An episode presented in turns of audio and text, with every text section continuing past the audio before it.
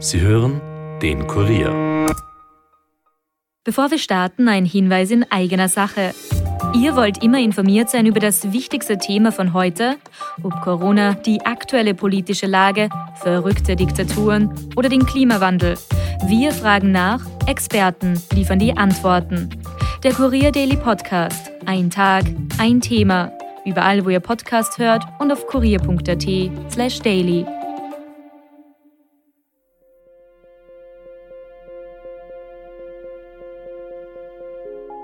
Herzlich willkommen zu Dunkle Spuren, dem True Crime Podcast des Kurier, in dem wir normalerweise ungelöste Kriminalfälle aus Österreich neu aufrollen.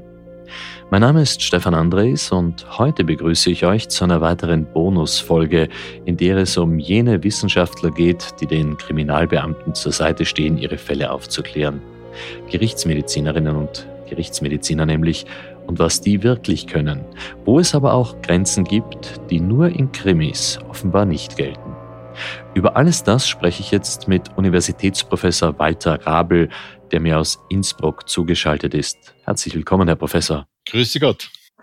Professor Rabel, Sie sind Gerichtsmediziner, gerichtlich beeideter Sachverständiger und der Präsident der österreichischen Gesellschaft für Gerichtsmedizin. Das klingt alles irrsinnig akademisch. Vielleicht erklären Sie uns einfach einmal so gut es geht und so einfach wie möglich, was ist Gerichtsmedizin? Ich muss dazu sagen, wir haben sehr viele Hörerinnen und Hörer aus Deutschland und dort, glaube ich, sagt man dazu Rechtsmedizin. Stimmt das? Da heißt es Rechtsmedizin, ja. Wir in Österreich sagen traditionell immer noch Gerichtsmedizin. Auch in verschiedenen Fernsehformaten heißt es immer wieder, der Gerichtsmediziner kommt und nicht der Rechtsmediziner. Äh, Gerichtsmedizin ist nichts anderes als eines von vielen Sonderfächern der Medizin. In der Medizin gibt es einen Arzt für Allgemeinmedizin und dann gibt es Sonderfächer. Und da ist die Gerichtsmedizin ein eigenes Sonderfach. Es gibt einen Facharzt für gerichtliche Medizin mit einer sechsjährigen Ausbildung. Sie sprechen die Ausbildung an. Jetzt möchte ich einmal als allererstes wissen, ich glaube, das interessiert jeden, wie kommt man auf die Idee, diese ja doch äh, spezielle Sparte der Medizin auszusuchen? Mhm. Also bei mir war das anders, als es jetzt in der heutigen Zeit ist. Heute hat man die Serien CSI und alles Mögliche, wo man weiß, was die Gerichtsmediziner macht. Während meines Studiums, das ist schon sehr lange her, äh, wollte ich eigentlich immer möglichst viel von dem, was man lernt, auch dann später anwenden können. Das heißt, ich bin Medizin habe ich studieren angefangen und wollte eigentlich praktischer Arzt irgendwann in einem Tal werden, wo man äh, von Wundversorgung bis EKG alles Mögliche machen muss. Mhm.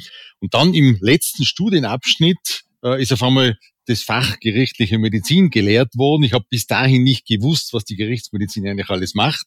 Und da habe ich gesehen, es ist die gesamte Medizin. Dann kommt die Toxikologie dazu, also Lehre von Vergiftungen, die Serologie damals, Blutgruppenkunde, äh, klinische Medizin, also noch viel, viel mehr als die eigentliche Medizin. Das hat mich damals so fasziniert, dass ich dieses Fach gewählt habe. Aber dass sich die Patienten da nicht mehr beschweren bei Ihnen, das hat damit nichts zu tun. Ah, das ist ein großer Irrtum, dass der Gerichtsmediziner nur mit Verstorbenen zu tun hätte. Konkret haben wir mehr mit lebenden Personen zu tun als mit Verstorbenen.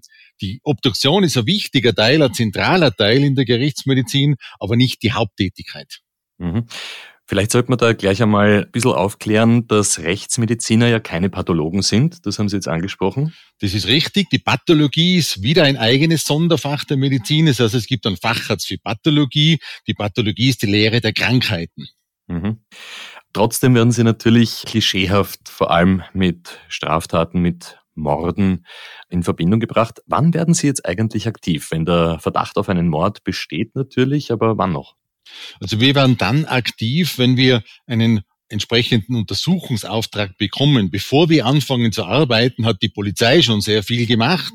Äh, die Polizei verständigt dann die Staatsanwaltschaft und der Staatsanwalt entscheidet dann, braucht es einen Gerichtsmedizin am Tatort, braucht es eine Obduktion zur weiteren Klärung oder nicht. Dann werden wir tätig.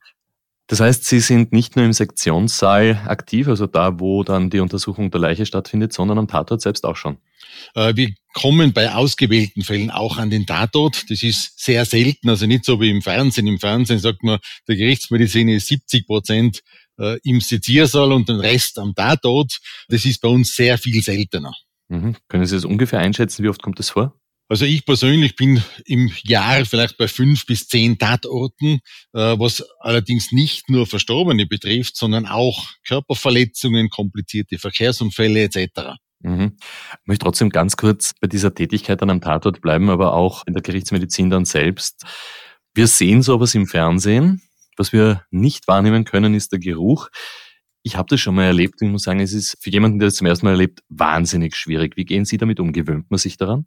Äh, grundsätzlich ist es so, dass ein äh, Verstorbener äh, nie diese intensiven Gerüche entwickeln kann wie ein lebender Mensch. Das kann ich auch eigener Erfahrung bestätigen. Ich habe zweimal Situationen gehabt, was fast nicht auszuhalten war vom, von der Geruchsbelastung her und beides Mal waren lebende Personen.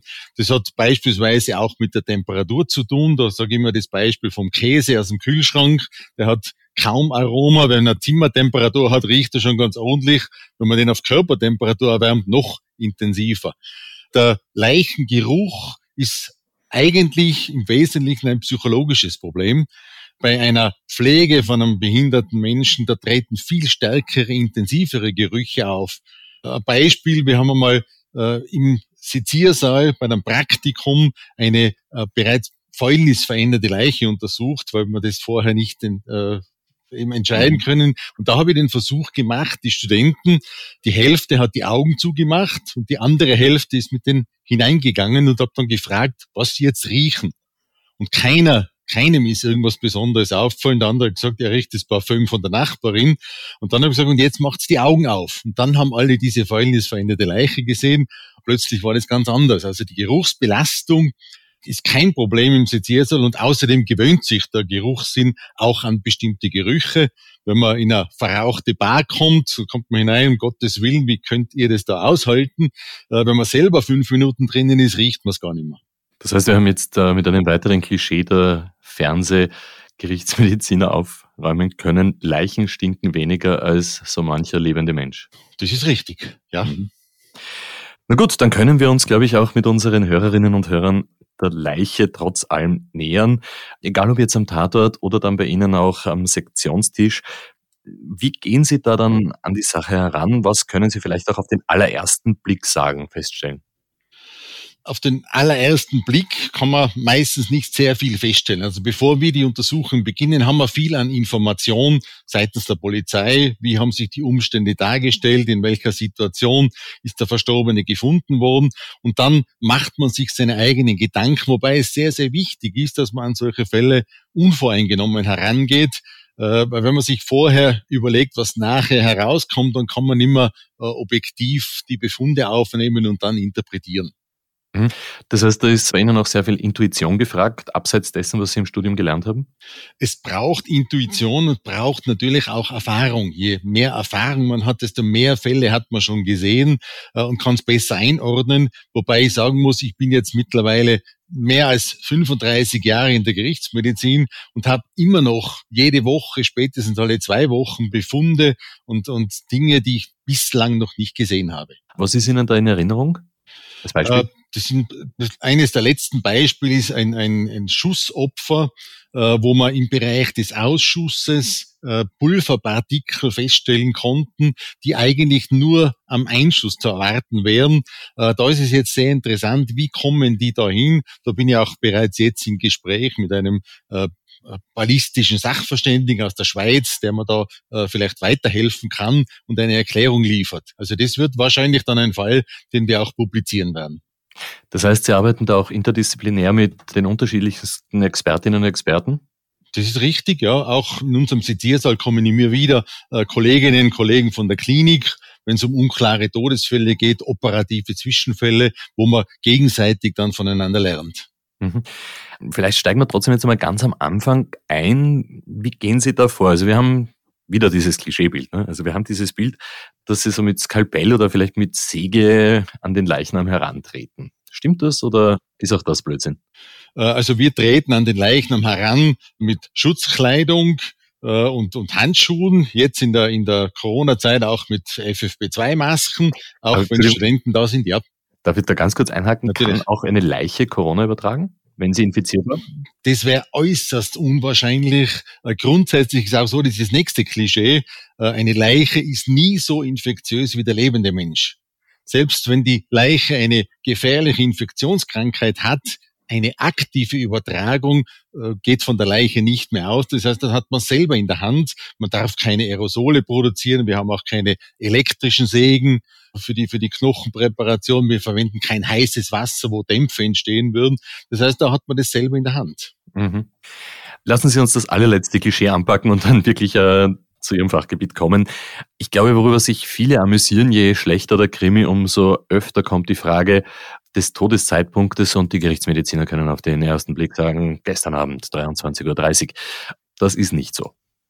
Das ist richtig, ja. Also das ist, äh, da muss ich auch selber immer wieder lachen, auch bei den bei den Studentenpraktika und Vorlesungen. Der Tod ist zwischen 16 Uhr und 16.30 Uhr eingetreten, näheres nach der Obduktion.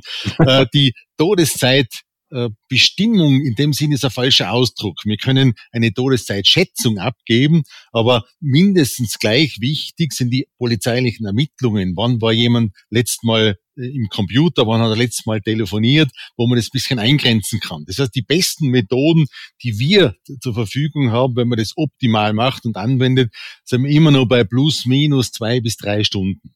Welche Faktoren spielen da eine Rolle? Äh, da spielt von den individuellen Faktoren des Verstorbenen eine Rolle. Äh, Körpergewicht, Körperlänge, Auffindungssituation, Umgebungstemperatur, äh, Sonneneinstrahlung, Bedeckung, Feuchtigkeit, Luftbewegungen etc. Also das sind so viele Faktoren, die man im Einzelfall nicht genau bestimmen kann. Vielleicht sollte man jetzt dann auch zur Gerichtsmedizin dazu sagen, Sie bestimmen, wenn ich das richtig recherchiert habe, im Kern vier unterschiedliche Dinge. Eines davon ist die Todesursache, eines davon der Todeszeitpunkt. Was noch? Mhm. Äh, da gibt's fallabhängig ganz verschiedene Fragestellungen. Den Staatsanwalt interessiert in erster Linie, gibt's eine Fremdeinwirkung. Fremdverschulden weitesten Sinn, äh, da ist nicht nur Mord und Totschlag, sondern auch bei einem Verkehrsunfall, unterlassene Hilfeleistung, Pflegemängel etc. Das interessiert den Staatsanwalt. Dann kann einmal wichtig sein, äh, die Todes, der Todeszeitpunkt ungefähr einzuschätzen, relevante Vorerkrankungen, Beeinträchtigungen, Alkohol, Medikamente, Drogen. Äh, das sind alles Faktoren, die in der konkreten Situation dann gefragt werden und von Fall zu Fall unterschiedlich sind. Eine Handlungsfähigkeit beispielsweise, war eine Person noch handlungsfähig, hat die äh, dieses und jenes noch machen können. Mhm. Bei solchen unnatürlichen Todesfällen, ob jetzt Mord oder was auch immer, gibt es Dinge, die ja, relativ eindeutig sind. Ich sage jetzt mal ein Messer im Rücken, da wird man relativ wenig deuteln können. Ab wann wird es denn für Sie herausfordernd, kompliziert? Sag jetzt Giftmorde zum Beispiel? Äh, das ist natürlich äh, komplizierter dann, je nach Substanz, die verwendet worden ist. Auch bei anderen äh, Verletzungsmustern. Ein komplexer Verkehrsunfall mit, mit Mehrfachkollisionen ist beispielsweise viel komplizierter als ein Tötungsdelikt durch einen Kopfschuss oder ähnliches. Mhm. Also äh, das sind die Fragestellungen, sind die Fälle, je spektakulärer der Fall ist, desto äh, weniger komplizierter ist er unter Umständen. Da gibt's ganz andere Dinge. Was wäre dann sehr kompliziert? Wo kommen Sie auch an gewisse Grenzen? Äh, sehr kompliziert wird's, wenn die äh, wenn der Leichnam äh, fortgeschrittene Fäulnis, Autolyseveränderungen aufweist. Extrembeispiel ist, wenn man ein paar Knochen im Wald findet. Da geht es um die Frage, menschlich, tierisch und dann, wer ist es? Aber bezüglich der Todesursache, je weniger Material da ist, desto komplizierter wird das Ganze. Mhm. Bleiben wir bei den Morddelikten. Da gibt es natürlich dann auch Täter, die versuchen, die Leiche verschwinden zu lassen. Manche versuchen sie zu verbrennen, manche lösen sie sogar in Säure oder Lauge auf. Wie viel Leiche brauchen Sie, um überhaupt noch irgendetwas feststellen zu können? Also eine Leiche verschwinden zu lassen, äh, ist extrem schwierig. Eine Leiche zu verbrennen, der menschliche Körper besteht zu etwa 60, 70 Prozent aus Wasser. Da brauchst sehr hohe Temperaturen, da brauchst lange Zeit, da brauchst ein Krematorium. Das ist extrem schwierig. Eine Leiche in Lauge aufzulösen ist fast noch unmöglich. Also das sind so Klischees, wie sie im Fernsehen dann vorkommen, in Kriminalromanen. Äh, aber sonst die Leiche auch zu zerlegen mit der Motorsäge beispielsweise, das gibt ein unheimlich komplexes Spurenbild, äh, was man nicht übersehen kann. Äh, je mehr man von der Leiche hat, desto besser. Im Zweifelsfall genügt natürlich relativ wenig. Unlängst haben wir beispielsweise einen Unterschenkel, der aus dem See geboren worden ist, untersucht. Da kann man äh, sagen, äh, männlich, weiblich, man kann Alters schätzen, man kann die Körperlänge abschätzen, man kann toxikologische Untersuchungen machen, ob irgendwelche Medikamente, Drogen, Alkohol mit der Rolle spielen. Also es passiert ganz, ganz selten, dass Sie so wenig Material haben, dass Sie gar nichts mehr sagen können. Das ist selten, ja. Mhm. Natürlich tragen Sie dazu bei, dass Straftaten auch aufgeklärt werden. Gibt es Kriminalfälle, an die Sie sich erinnern können, wo Sie maßgeblich beteiligt waren, wo andere vielleicht auch das gar nicht bemerkt hätten, dass es hier um eine Straftat geht? Äh, solche Fälle gibt es immer wieder, ja, äh, die aus scheinbar natürlicher Todesfall zur Untersuchung kommen, wo es prima um die Frage geht, Todesursache zu klären. Tatsächlich stellt sich dann heraus, da haben wir ein Tötungsdelikt. Ich kann mich an einen Fall erinnern, äh, ein Mann, der, der tot im Bett gefunden worden ist. Bei der Beschau ist nichts Besonderes aufgefallen. Tatsächlich ist er stranguliert worden. Oder äh, aus den letzten paar Wochen war ein, ein, ein Pflege, Patient, der tot im Bett gefunden worden ist, schwerst behindert seit Geburt an. Da haben wir festgestellt, dass der irgendwann einmal aus dem Bett gefallen sein muss, hat einen Wirbelsäulenbruch und ist nach innen verblutet. Also diese Dinge sind alles, was man nur bei der Obduktion äh, dann letztlich feststellen kann. Herr Professor, wenn Sie jetzt diesen Pflegefall auch ansprechen, eine Diskussion, die regelmäßig und jetzt wieder sehr aktuell geführt wird, ist die Diskussion um das Thema Sterbehilfe. Aus Ihrer Sicht würde da eine Box der Pandora geöffnet? Äh, das ist eine philosophische Frage. Also da fragen Sie wahrscheinlich jetzt den falschen Menschen. Äh, es ist äußerst schwierig, wenn es jetzt darum geht, jemanden beim Sterben zu begleiten, äh, den Schmerzen zu nehmen, unter Umständen auch in Kauf zu nehmen, dass dadurch das Leben etwas verkürzt wird. Oder, so wie es teilweise in der Schweiz ist, dass man da irgendwo hinfährt und jemand einen Giftcocktail zum Trinken äh, vorbereitet. Also das sind zwar gravierend große Dinge, äh, groß unterschiedliche Dinge. Das erste ist klare medizinische äh, Aufgabe. Äh, heutzutage ist es nicht mehr notwendig, dass jemand beim Sterbeprozess Schmerzen hat, dass er Atemnot hat. Das kann man erleichtern. Aber jemanden aktiv äh, tatsächlich beim Selbstmord zu helfen, das ist eine Grenze, die man aus meiner Sicht, jetzt persönliche Meinung, nicht überschreiten sollte. Ich habe die Frage aber ganz bewusst auch Ihnen als Gerichtsmediziner gestellt, vielleicht nämlich in der Retrospektive, wie viele möglicherweise als natürliche Todesursachen definierte äh, Sterbefälle glauben Sie, ohne dass es die Statistik natürlich erfassen kann, sind gar nicht natürliche Todesfälle, sprich ist nachgeholfen worden heutzutage? Das ist schwierig zu sagen. Es gibt da wissenschaftliche Arbeit aus Hannover aus dem Jahr 2017, also relativ aktuell. Und da hat man geschaut, was ist bei der Beschau vermutet worden, was ist herausgekommen. Und da waren bei den vermuteten natürlichen Todesfällen 15 Prozent, die nicht natürlich waren. Von Traumen bis hin über Vergiftungen. Wobei man sagen muss, äh, bei einer äh, Obduktion im Auftrag der Staatsanwaltschaft würde man solche Fälle erkennen, weil wir ja nicht nur die Obduktion durchführen, das was der Laie jetzt meint am Seziersaal, sondern wir machen histologische Gewebeuntersuchungen, wir machen chemisch-toxikologische Untersuchungen, auch bei klarer Todesursache und dann gibt es ein Gesamtbild. Aber Sie erschrecken mich mit dieser Zahl jetzt schon ein wenig. Ich versuche es jetzt bildlich darzustellen. Jede achte Beerdigung hat dann eigentlich was mit einem Mörder zu tun. Äh, Mörder vielleicht nicht unbedingt, das wäre dann jede sechste bei 15 Prozent, aber irrtümlich ist ein natürlicher Tod vermutet worden. Tatsächlich ist er nicht natürlich. Das kann jetzt auch ein Suizid sein, mhm. äh, Trauma oder ähnliches. Und bei anderen Fällen, die als nicht natürlich vermutet werden, sind 30 Prozent trotzdem natürlich. Ja. Mhm. Das gibt's auch in der anderen Richtung. Das heißt, man hat zuerst vermutet, das ist Unnatürlicher Tod. Unnatürlicher ja, man hat äußerliche Verletzungen festgestellt. Mhm. Tatsächlich äh, waren das nur Begleitbefunde und jemand ist an einer Lungenembolie oder einem Herzinfarkt verstorben. Das ist sogar häufiger. Also umso wichtiger ist eigentlich Ihre Arbeit, nicht nur im Sektionssaal und vielleicht am Tatort, sondern wahrscheinlich auch vor Gericht. Sie werden ja dann auch Ihre Expertise Staatsanwälten, Richtern, eventuell Geschworenen gegenüber darlegen. Das ist richtig. Also wir sind regelmäßig vor Gericht, wo wir diese Gutachten, die wir erstatten im Auftrag der Staatsanwaltschaften oder der Gerichte, dann mündlich erläutern und vertreten müssen. Mhm. Vor Gericht treffen Sie dann natürlich auch auf mutmaßliche, muss man in dem Moment noch sagen, Täter. Gibt es dann für Sie auch mal emotionale Momente? Ich glaube, niemand weiß dann im Endeffekt so genau, was dieser Mensch einem anderen angetan hat, wenn Sie das Verletzungsmuster des Opfers ja genau sich angeschaut haben. Ich denke da jetzt vor allem an besonders tragische Fälle wie Kinder oder auch Vergewaltigungen. Äh, das ist richtig, wobei man dazu sagen muss, wir kommen ins Spiel zu einem Zeitpunkt, wo die ganze tragische Vorgeschichte abgelaufen ist. Von der emotionalen Belastung her ist der Job als Gerichtsmediziner oder auch Pathologe bei weitem nicht so belastend wie beispielsweise der Polizist, der an den Tatort hinfährt, Angehörige da hat, denen erklären muss, ihr Sohn ist jetzt verstorben, ein tödlicher Verkehrsunfall, äh, oder der behandelte Arzt, der weiß, in wenigen Wochen ist der Patient tot und der muss jeden Tag hineingehen, dem nur zureden und Infusionen legen. Das ist emotional viel belastender, als wenn der Patient verstorben ist und bei uns der Körper liegt.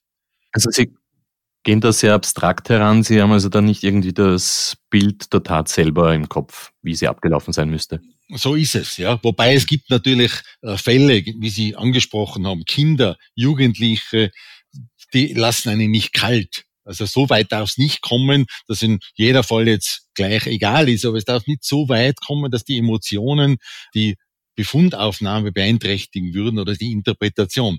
Die Täter vor Gericht, die sehe ich sehr häufig, erstmals bei Gericht und da machen sie einen völlig anderen Eindruck. Ein Häufchen Elend, was da sitzt vor den Geschworenen, äh, das kann man nicht vergleichen. Also da habe ich auch keine Emotionen bezüglich des Täters. Mhm.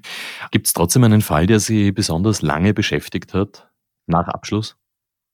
Es gibt, gibt Fälle, die einen beschäftigen, äh, aber einen konkreten Fall kann ich jetzt konkret eigentlich nicht nennen mhm. äh, wo ich sagen möchte, der hat mir jetzt jahrelang beschäftigt. Gott sei Dank ist so, wenn ich nach Hause fahre, dann, dann habe ich andere Dinge im Kopf und Beruf ist Beruf. Mhm.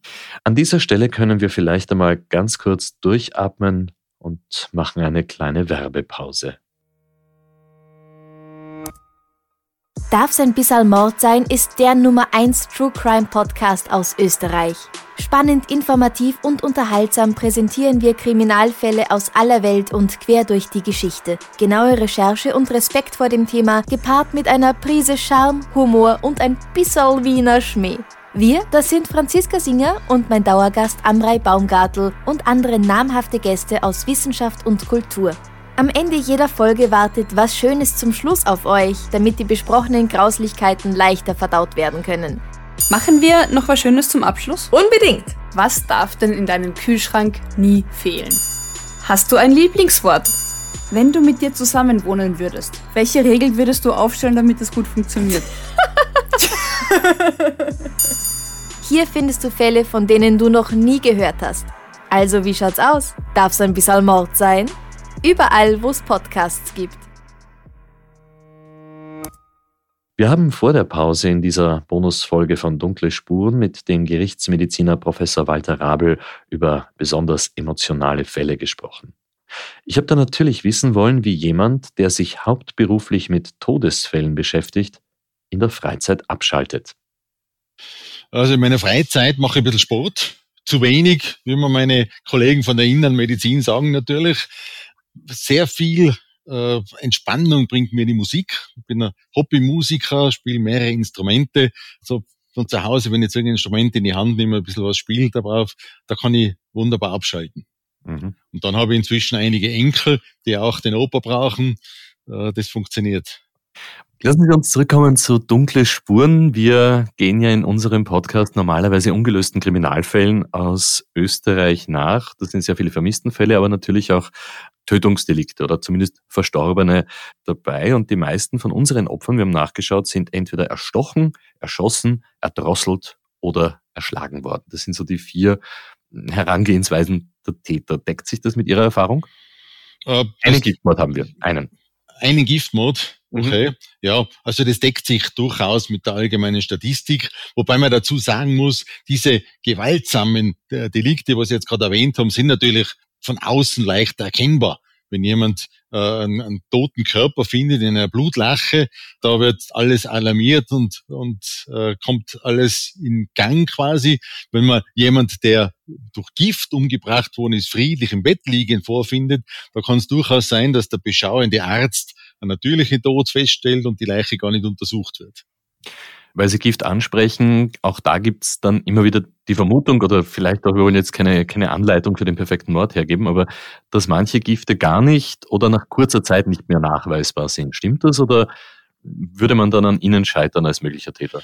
Äh, das ist natürlich richtig, dass die Nachweisbarkeit der Substanzen äh, unterschiedlich ist. Äh, aber selbst wenn das Gift nicht mehr nachweisbar wäre im Körper, dann würde man Veränderungen sehen, die auf eine entsprechende Vergiftung hinweisen. Das wären beispielsweise Schockveränderungen, eine Hirnschwellung, eine Einwässerung des Lungengewebes, eine übervolle Harnblase. Und mittlerweile ist die Toxikologie auch so äh, fortgeschritten und weit entwickelt, dass man sehr, sehr viele, also zigtausende Substanzen nachweisen kann. Äh, das ist nicht, so wie im Fernsehen, wo man dann eine Linie sieht und dann einen Peak und das ist die und jenige Substanz, sondern bei jeder Untersuchung werden hunderte verschiedene Substanzen nachgewiesen. Das sind Substanzen, die im Körper normalerweise vorkommen, Hormone, äh, andere Dinge, Medikamente und das wird dann quantifiziert. Also heute eine Substanz zu finden, die nicht auffallen würde, ist fast unmöglich. Mhm. Sie sind sehr engagiert. Sie sind ja auch Präsident der Österreichischen Gesellschaft der Gerichtsmedizin. Wenn man Ihnen so zuhört, je komplizierter die Herangehensweise ist von Ihnen oder, oder das Muster, das äh, vor Ihnen liegt, umso lieber ist es Ihnen. Kann man sagen, dass es so eine Art Lieblingsbetätigungsfeld gibt von Ihnen? Was für eine Art Tod oder Verletzung ist Ihnen am liebsten am Sektionstisch? Äh, also am liebsten wäre mir gar keine Verletzung, gar kein Todesfall, ist, ist klar, aber dann, dann würde ich gegen meinen eigenen Beruf interpretieren. Äh, grundsätzlich ist es schwierig. Also ich habe in meiner Ausbildung eigentlich sämtliche äh, Stationen, sämtliche Fachgebiete der gerichtlichen Medizin durchgemacht, von äh, Obduktionen, die von Anfang bis jetzt immer noch mache, die klinische Gerichtsmedizin, also Untersuchung von Verletzungsopfern, dann die Toxikologie, dann die Spurenkunde mit dem molekularbiologischen Entwicklung und insgesamt ist der Mix dieser verschiedenen Tätigkeiten das Interessante. Ein einzelner Aspekt ist vielleicht auch interessant, aber wäre nicht so erfüllend, weil ich ja möglichst viel von der ganzen Medizin brauchen will. Also Sie wissen jetzt noch nicht, was Sie morgen erwartet oder vielleicht heute Nachmittag. Und das ist vielleicht auch das Spannende. Das ist richtig, ja. Also es ist unterschiedlich. Gewisse Termine haben wir natürlich. Wir sind ja Universitätsinstitut, haben Lehre zu vermitteln. Wir haben Studentenpraktiker, das ist fix. Aber was jetzt heute am Nachmittag kommt, ob ich jetzt in einer halben Stunde zu einem Tatort fahren muss äh, oder die ganze Woche nichts mehr kommt, äh, das kann man nicht voraussehen. Mhm. Ich möchte dieselbe Frage ein bisschen anders stellen. Gibt es einen Todesfall, eine Leiche, die Sie gerne mal selber untersucht hätten, die Sie aber nicht bekommen haben? Ich sage jetzt ein Beispiel, Marie Wetzerer, das war die Geliebte eines äh, österreichischen Thronfolgers, wo die Todesumstände bis heute nicht geklärt sind. Oder auch äh, bei Ihnen in der Nähe vielleicht die Gletscherleiche, der Ötzi? Äh, der Ötzi war ja am Institut der war äh, mein ehemaliger Chef, der Professor Henn, war damals bei der Bergung dabei. Dem ist eigentlich zu verdanken, dass der Ötzi diese Berühmtheit erlangt hat, weil was damals völlig atypisch war, er ist hergegangen und hat gesagt, das ist keine normale Gletscherleiche und hat das Institut für Ur- und Frühgeschichte beigezogen, weil ihm das aufgefallen ist. Ich habe den Ötzi persönlich nicht gesehen, weil in der Zeit, wo der Ötzi da war, war ich im Ausland, also in der Schweiz, als Bezirksarzt in St. Gallen äh, für Zusatzausbildung. Aber Sie hätten ihn gern gesehen. Äh, Ötzi kann man sich die Bilder anschauen im Internet, hoch auflösen, also ich muss jetzt nicht selber hin. Äh, Leichen habe ich in meinem Leben schon genug gesehen. Aber nicht so eine alte. Das ist richtig, ja. Gut. Ja, aber warum frage ich? Wir haben am Anfang ja schon darüber gesprochen, was fasziniert Sie an diesem Beruf? Was ist das Herausfordernde? Was ist denn das Ungewöhnlichste auch, das Ihnen je untergekommen ist? Äh, das ist schwierig zu beantworten. Es ist jeder Fall individuell unterschiedlich und da kann ein scheinbar klare Geschichte irgendwann einmal so interessant werden und spektakulär, äh, dass man sich dann lange erinnert daran oder irgendwelche äh, Knochenteile, die im Wald gefunden werden, die man dann zuordnen kann. Ich kann mich auch an einen Fall erinnern, da hat dann von, von einem Bundesland ist da eine Probe eingeschickt worden mit der Fragestellung menschlicher Embryo. In der zwölften Schwangerschaftswoche, der Gynäkologe hat das einmal angeschaut, tatsächlich war es ein Magen von einer Maus, den eine Katze übrig gelassen hat. Also solche Dinge bleiben mir dann in, in Erinnerung. Also in dem Fall Gott sei Dank keine tragische Geschichte dahinter.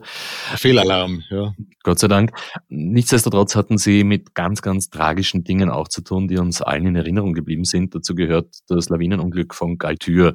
Wie war das damals? Wie sind Sie da informiert worden, alarmiert worden, hingekommen? Wie lange beschäftigt Sie das ja. dann?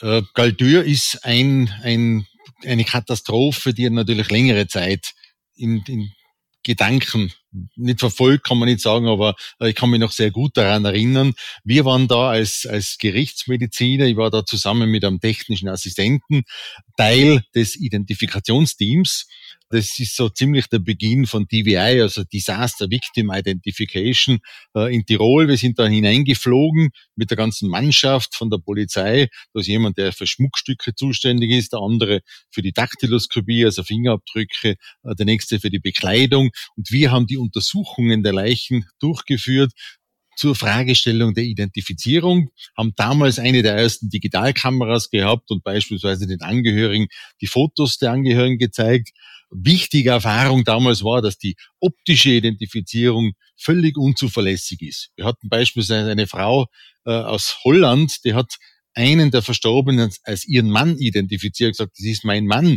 Und die Leichen waren nicht verändert, die waren gekühlt, ohne Fäulnisveränderungen. Wir haben ja beweisen müssen, dass es nicht ihr Mann war, sondern jemand anders. Äh, und solche Erfahrungen hat man da. Und interessanterweise, mein Unterbewusstsein erinnert mich auch noch hier und da an Galtür, weil damals in den ersten drei Tagen, wo wir drinnen waren, waren nur die Radreich, also diese Pistengeräte unterwegs. Und beim Rückwärtsfahren äh, piepsen die so. Piep, piep, piep. Mhm, und jedes Mal, auch jetzt noch, nach so langer Zeit, wenn ich jetzt einen LKW höre, der Retour fährt und piepst, fällt mir Galtür ein. Mhm. Nicht unangenehm, aber das ist verbunden.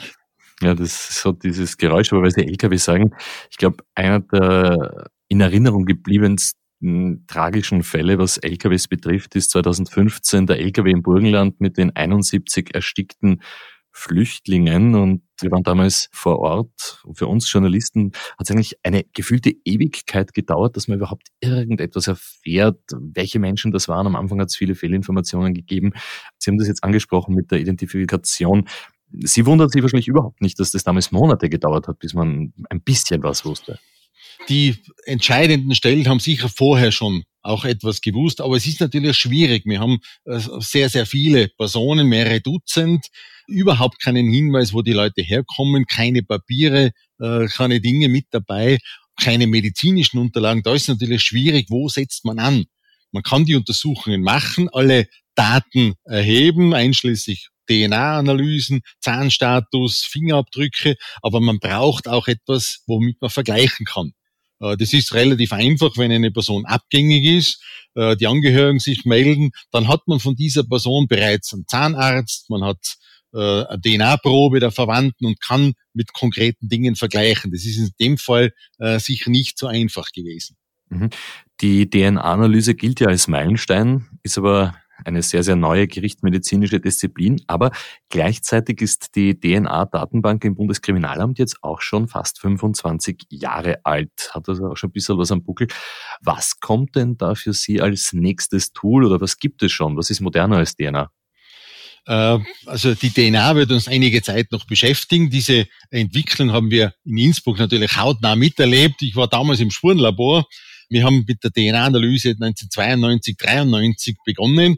1997 haben wir dann in Innsbruck die DNA-Datenbank, die Analysen aufgebaut. Was jetzt kommt, äh, ist eine erweiterte Methode, wo man versucht, aus der DNA-Analyse auf persönliche, individuelle Eigenschaften des Spurenverursachers rückzuschließen. Da gibt es ein, ein großes Projekt, das nennt sich Visage, wo man bestimmte Merkmale einer Person aus der DNA herauslesen möchte. Sprich, hat der Täter dunkle Haare, blaue Augen, äh, wie alt ist er ungefähr. Das ist ja alles in der DNA äh, kodiert und da versucht man bei bestimmten Fällen das rauszubekommen. Sind völlig andere Methoden der DNA-Analytik wie die DNA-Datenbank und auch ganz andere Voraussetzungen. Also aus DNA eine Art Phantombild oder sogar mehr zu machen, ist nicht mehr nur Science Fiction. Das ist bereits in der Umsetzung, äh, wobei man da natürlich mit bestimmten äh, Wahrscheinlichkeiten arbeiten muss. Dann hast du halt, der Täter hat mit einer Wahrscheinlichkeit von 85 Prozent braune Haare, äh, bleiben immer noch 15 Prozent. Also für allenfalls für Ermittlungsansätze wären solche Dinge sicher hilfreich und diese Dinge werden auch in Einzelfällen schon über auftragte Gerichte durchgeführt. Die nächste Frage stelle ich Ihnen ganz bewusst als Naturwissenschaftler, als Gerichtsmediziner. Wie weit darf denn die Wissenschaft gehen? Wo gäbe es für Sie dann ethische Grenzen? Genau dieses Problem der ethischen Grenzen, wie weit darf man untersuchen, ist auch ein Teil des großen EU-weiten Visage-Projekts. Da gibt es ein eigenes Panel, ein eigenes Work Package, was sich nur mit diesen ethischen Aspekten auseinandersetzt. Wie weit darf das gehen? Wer kann das anordnen? Derzeit ist es sehr restriktiv und das finde ich auch sehr gut. Und nur im Einzelfall bei bestimmten Delikten äh, seitens der Gerichte kann das angeordnet werden. Das heißt, Sie gehen dann als Naturwissenschaftler so weit, wie es Ihnen die Gerichte erlauben? Äh, in der Forschung geht man sogar weit darüber hinaus mit entsprechenden Versuchspersonen, wobei da immer auch die Ethikkommissionen mit eingeschaltet sind, die Personen aufgeklärt werden müssen über mögliche Komplikationen. Und was dann in der Praxis angewendet wird, ist wieder ein anderer Schritt. Mhm. Wir reden hier über sehr aufwendige Untersuchungsmethoden, die sehr viel Zeit in Anspruch nehmen, aber auch Manpower und, und wissenschaftliches Know-how. Die Realität schaut in Österreich ein bisschen anders aus. Sie und Ihre Kollegen schaffen eigentlich kaum das, was wirklich nötig wäre, um alle unnatürlichen Todesarten aufzuklären oder auch natürliche festzustellen. Stimmt das? Äh, das ist richtig. Also wir haben einen Mangel an Gerichtsmedizinern. Es gibt für Österreich viel zu wenig ausgebildete Fachärzte für Gerichtsmedizin, viel zu wenige Sachverständige, hat der Wissenschaftsrat bereits jetzt vor mehr als fünf Jahren äh, konkret festgestellt. Und da wird es in Zukunft durch die äh, voranschreitenden Alterungen, die Gerichtsmedizin wird auch älter, äh, wird es eher schwieriger als besser. Also wir haben gerade vor zwei Monaten, glaube ich, die Aufnahmeprüfungen für die Med-Uni gehabt. Da geht es dann einmal drei, vier Jahre, je nach Tempo durch das normale Studium. Aber wenn es dann in Richtung Facharztausbildung geht, wäre das vielleicht für den einen oder anderen angehenden Mediziner interessante Möglichkeit. Das ist sicher interessant. Also es gibt auch äh, Interessenten für das Fach, eben weil es so vielseitig ist, so interessant. Das Problem ist dann in späterer Phase, äh, wir haben beispielsweise bei unserem Institut Ausbildungsstellen für Fachärzte, aber wenn die Ausbildung abgeschlossen ist, dann gibt es keine Möglichkeit, den noch weiter zu behalten. Das heißt, man fängt mit der nächsten Ausbildung an äh, und da ist schwierig. Inzwischen ist von der österreichischen Ärztekammer die Gerichtsmedizin als Mangelfach anerkannt. Das heißt, wir könnten theoretisch pro Facharzt einen Assistenten, eine Assistentin ausbilden. Normal ist das Verhältnis 2 zu 1, äh, für Mangelfächer 1 zu 1, aber die Stellen haben wir nicht in Österreich. Natürlich interessiert dann im Endeffekt auch, ähm, kann man davon leben, ich sehe sich ja nicht mit der Rolex sitzen. Ja, das ist eine Holzuhr, was ich da habe. Ja, äh, nicht allzu teuer. Äh, ich möchte gar keine Rolex, aber man kann selbstverständlich davon leben. Äh, wir haben, wir sind ein Universitätsinstitut und äh, haben als äh, Universitätsassistent entsprechende Gehälter. Die sind jetzt nicht so wahnsinnig groß. Wenn man mehr verdienen will, müsste man nach Deutschland gehen oder in die Schweiz. Wir arbeiten aber auch als Sachverständige im Rahmen von Projekten mit. Das sind Projekte, die fremdfinanziert sind, die DNA-Datenbank beispielsweise über das Ministerium äh, im Rahmen der universitären Tätigkeit. Äh, und dafür haben wir zusätzliche Einkünfte, äh, so ähnlich wie es bei, bei den Kollegen auf der Klinik ist, für Wochenend, Bereitschaftsdienst, Privatpatienten etc. Aber man soll es vielleicht nicht machen, um reich zu werden oder ein perfekter Work-Life-Balance zu haben wie andere Fachärzte. Bei Ihnen geht es wirklich auch darum, dass es ein unglaublich spannendes Fach ist. Ich glaube, das haben wir jetzt in der letzten halben Stunde gehört. Das ist richtig, ja. Also äh, man soll es nicht wegen, wegen dem Geld machen. Also wenn es ums Geld geht, müsste man auf die Klinik gehen. Da verdient man von Anfang an bereits deutlich mehr, weil man eben auch am Wochenende arbeiten kann. Bei uns muss man Facharzt sein, äh, dass man Gutachten machen kann, allgemein beide der Sachverständige für solche Tätigkeiten. Aber wenn man Interesse hat an dem Fach und es einen fasziniert, so wie es mich nach wie vor fasziniert, dann sollte man das natürlich machen. Professor Rabel, wir haben jetzt, glaube ich, äh, ganz, ganz viel äh, aus Ihrem Tätigkeitsfeld gehört. Da möchte ich Ihnen zum Schluss eine private Frage stellen. Wir haben begonnen mit den Rechtsmedizinern, mit den Gerichtsmedizinern, die wir alle aus dem Fernsehen kennen und manche auch mögen. Welcher Rechtsmediziner ist Ihnen da der Liebste? Welcher ist der Beste? Äh, von, von, von der Darstellung her der, der besonderste, die, die, die, die Rechtsmediziner werden so als komische Kreuze dargestellt. Äh, ist natürlich der Tatort Münster äh, bei jedem und allem beliebt und der gefällt mir auch persönlich von den Tatorten am besten. Der Jan-Josef Liefers äh, ist da vom Typ her ganz interessant, hat aber mit der Realität überhaupt nichts zu tun. Mhm. Herr Professor, ich möchte mich sehr, sehr herzlich bedanken für wirklich ganz tolle Einblicke in einen Bereich, über den wir, glaube ich, sehr viele Klischees und sehr wenig Wahrheit gewusst haben bis jetzt. Vielen Dank, hat mich auch sehr gefreut.